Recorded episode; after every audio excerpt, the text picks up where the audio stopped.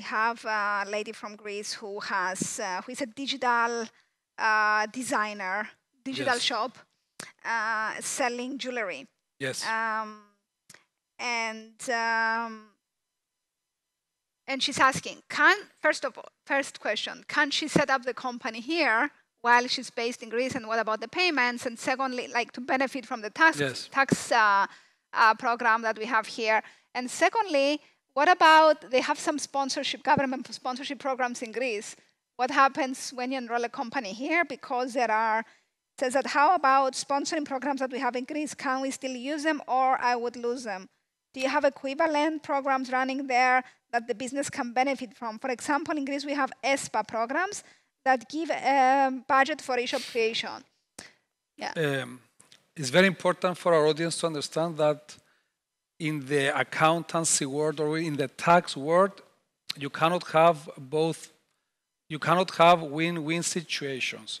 You win at some point, you lose somewhere else, and this is very important. It's like when uh, your suppliers does not raise you uh, an invoice and you pay them cash or what have you, he wins, but you are losing. Similarly, yes, you can create a company anywhere in the world and trade. However, uh, this So she can have a company in Cyprus Yes. and be in Greece. yes, as long as she as long as she declares all the profits of the Cyprus company in her Greek tax return. eh, For Greece, there is no dividend tax. How, when she receives the money to an Yes. account in Greece, Yes. uh, what will happen with the Greek Okay, the process, what's the process?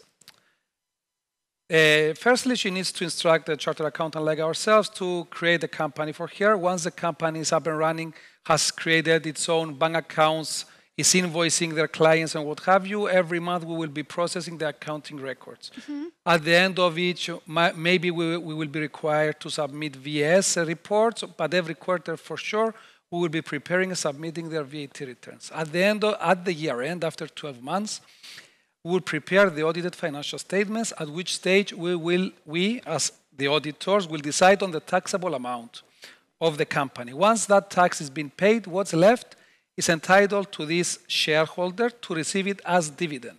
as dividend. Yes, because of the double tax treaty between Cyprus and Greece, because now dividend tax in Greece is only 10%, she can enjoy, even if she reports the dividend in, the, in her Greek tax return, a tax-free dividend. So all the dividends from Cyprus will be tax-free to her. Will she need to do all her transactions from uh, like during the year, salary, everything that she gets from the company from a Cyprus-based account, or can she? It's entirely up to her, and it's something that we need to discuss because it's, it depends on her personal circumstances. Yeah. The company, look, in Cyprus we have thousands of companies, tens of thousands of companies who are run without employees.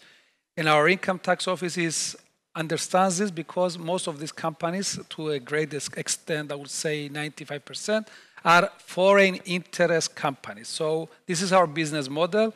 We want to attract international people to set up their companies here and to run without employees. However, a company needs to have its directors, its company secretary, and its registered office, which are these are services that fiduciary service providers license can provide. It's an, it's an additional cost basically to the setup, but that means that the company does not need to have any employees.